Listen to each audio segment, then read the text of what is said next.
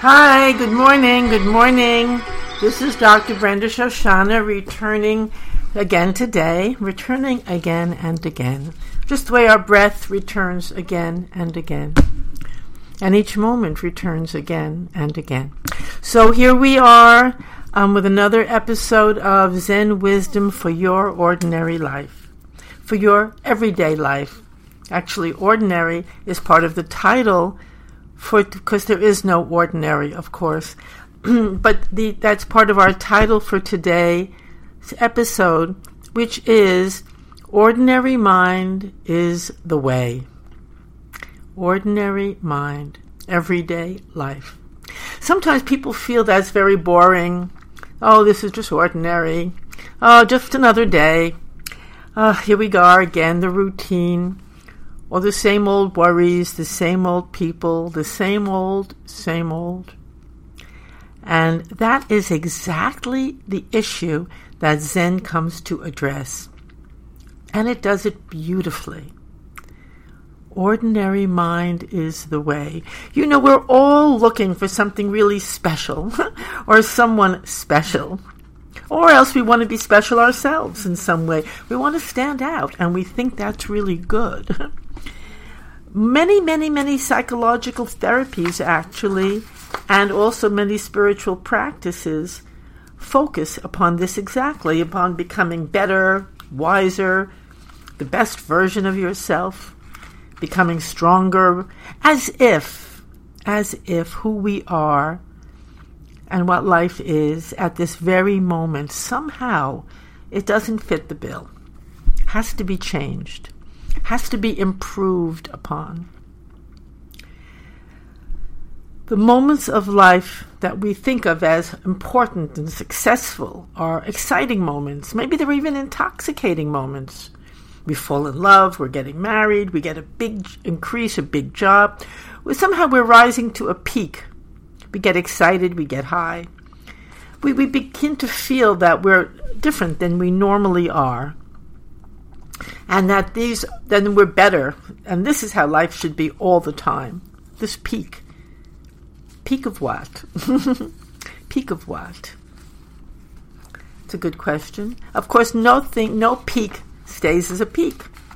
Valleys hills hot days cold days but somehow we want to live in a way where each day becomes a peak well there is a way to do that but it's very different from what we really think you know, after we re- reach this peak, we feel badly returning to the ordinary day, the routine, our humdrum selves. Someone once said to me, I don't want to be my humdrum self. I thought that was so, such an interesting and strange and sad way to put it. Her humdrum self. As if it's even possible to be a humdrum self. But anyway, all of this basically suggests that inherently there is something unacceptable about who we are right now and the way life is right at this moment. It's, it's unacceptable, it's not filling the bill. And so many live that way. In fact, so many become very sad. I think this is such an important point because it robs the meaning and the joy of life for so many people, creating so much sorrow, depression, anxiety, whatever else you want to call it. Yeah, however, let's look at this all from a Zen point of view. When a perplexed student found this great Zen master and he said, How can I find the true way? He was asking, How can I live a meaningful, enriched life? That was basically the question. What is the true way to live? And the wise, wise teacher responded, and he said, Ordinary mind is the way. It's a very profound, actually beautiful statement. And if we look at it deeply, if we unpack it a bit and, and dwell upon it a bit, it really contains all that we need to know. Ordinary mind is the way. There are many deeper questions hidden in this statement. Many, many, many, many, many deeper meanings and questions. And one very important implication of this statement is what is ordinary? What, what really is ordinary? And what's wrong with ordinary? What's wrong with that? Whatever it is that you're calling ordinary. He's also saying, What's wrong with you as you are this very moment? And who's saying there's something wrong with it? Actually, what's implied also in this statement is that every moment of life, every moment when it's truly experienced, is brand new and it's even miraculous. It's miraculous when we really see what it is. However, we do not really see that. There's something within ourselves that negates and labels everything that we meet. So we don't see what we what's really there. We see the label. So when we're labeling something, oh, this is ordinary or it's unimportant, then we don't even pay attention to it. We look away. Eh, doesn't mean much. Doesn't fit my plans. It doesn't fit my needs. We just we don't we don't bother giving it any attention or time. So we don't see what it is that's in front of our eyes. Sadly we do that with much of what comes to us. We just look away from it. We don't engage with it. It's ordinary it's meaningless it doesn't fit in. Actually the master was also asking in this wonderful comment what is it in this world that is not worthy of being fully engaged with Wait a minute. Is he saying, wait a minute? Just wait a minute. Take a moment. What is it that you're looking away from, that you're running from, that you're discarding, that you're rejecting? This could be your very treasure itself. And believe me, it often is. Really, truly. anyway, this is a very basic question that Zen practice addresses. And as we engage in Zen practice, what we do is we're forced to pay real attention, and by real attention, I mean full attention, to the most ordinary activities of life. That's all practice is. In, in the Zendo and in Zen practice, everything is important. There's no such thing as ordinary. The way we walk matters. Breathing, our breathing matters. Cleaning the floors, very important. We pay real attention to those very simple, ordinary parts of our lives. How we c- clean a pot, how we receive and drink a cup of tea. We pay attention to it. We don't label it, okay, let me get this tea drunk so I can feel good. No, no. We're not doing it for another purpose, for an ulterior motive. We're just drinking the tea and tasting it and, and fully tasting it. We're just cleaning the floor and really cleaning it, paying attention to the way the rag feels in our hands, to how we're moving it to, to the floor. We're connecting with the floor. We have a relationship with the floor. That sounds silly, but it isn't silly. It's beautiful. The floor no longer is ordinary then.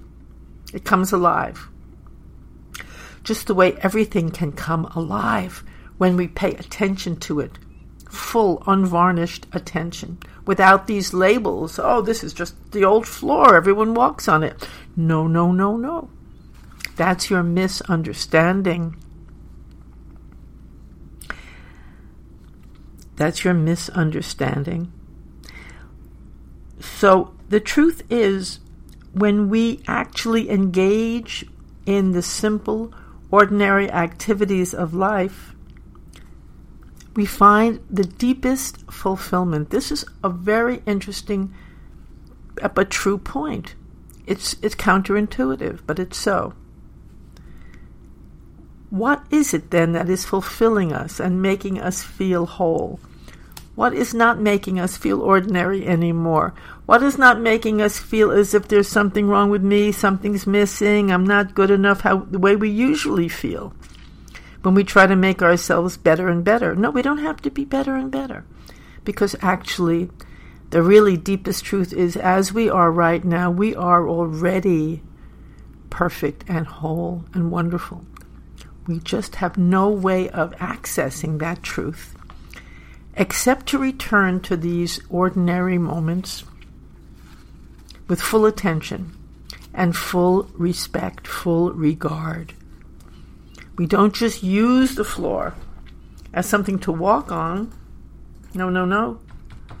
What we actually do is engage with it. We clean it with full attention. And you could say that full attention is love. You could use those words. These are all words we're playing with, really. but it certainly is a very life giving and beautiful way to connect. You know, when we reject the simple, ordinary moments of our lives, we're actually rejecting our life itself. Instead, we're constantly trying to make our lives into something we wish it could be some fantasy or dream that we want to have fulfilled about life, about ourselves, whatever we have cooked up. But oddly enough, it is this wish itself, this activity itself, that's causing us disappointment or sorrow and usually pain as well. Because life does not live up to our fantasies and dreams and what we wish it could be. It doesn't, it won't, and it's not meant to. That's not what life is here for. That's not what we're here for, to be a wishing machine.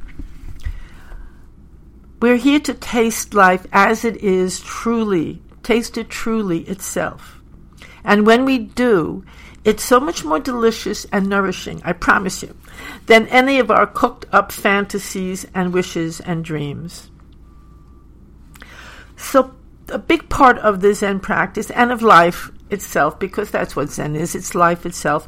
The big practice of it is to let go of this wishing mind, the dream that we impose on, the demand or the dream, that's a good way to put it, that we impose on everything. When we let that go, when we let that subside, then ordinary mind is revealed. And this is the mind that sees through confusion and sorrow to what is present right now, and, and also it sees how valuable it is, how lovely it is, how beautiful it is. Because our ordinary mind sees that way, it, allow, it allows us to honor and to relish life. It's direct, it's natural, it doesn't get caught up in fabrications or dreams. The ordinary mind is not interested in these elaborate plans or distractions. No, it doesn't need any of that it's really fulfilled and delighted with whatever comes to it right here and right now. Now, needless to say, we all contain, we are the ordinary mind, and then we add on to it all this other stuff. So when we let this other stuff subside, there's nothing more we need to do begin to not reject these ordinary moments, so call them ordinary. I call them simple moments, natural moments. You know, there's a story about in Zen, a wonderful story, and I'll do another podcast on it about an old woman who lives in a hut, uh, an old Zen woman. She's an old woman, but long term Zen practitioner. These old women in Zen stories come up a lot and they live in huts or any little spot, and they have their own wisdom, which they try to share in their own way. Anyway, this old woman, what she does is she opens the door to whomever comes by. Whoever arrives, they're welcome in her little Zen hut. And then she offers them a cup of tea. Mm, that is really beautiful, by the way. That is such a beautiful analogy. Open your door to, to, whomever comes, your mental door, your heart door, your life door, and offer them a cup of tea. A moment of refreshment. She doesn't judge, oh, you're ordinary, or you don't make the grade, or I'm going to bake a very elaborate cake with all kinds of treats in the cake. No, just a simple cup of tea. So refreshing because she's doing this with an open mind, an open heart, and with her ordinary mind. And this is the work of Zazen, by the way, Zen meditation, sitting in the silence with whatever comes and with whatever goes. We'll talk about that another time too. Coming and going, going and coming. Just sitting with that and we demand nothing. We're just with it. And as we do that, we are nourishing, inviting, and welcoming the ordinary mind. This ordinary mind does not distinguish between beautiful and ugly or ordinary and special. It just is content with whatever is offered. Because it, why is it content with it? Because it's fully available, fully present to it. So for the ordinary mind, everything that comes is perfect, just as it is. So let's enjoy our ordinary mind today. Let's enjoy the ordinary moments and see how spectacular they truly are. Why don't you just try paying attention, full attention? Take 15 minutes, 10 minutes, an hour, whatever you want, to whatever comes into your world, whatever's present, and welcome it like that little old lady in the Zen hut. And be with it. And let it come, let it go, but really, really, really encounter it, engage with it, which means give it your full attention.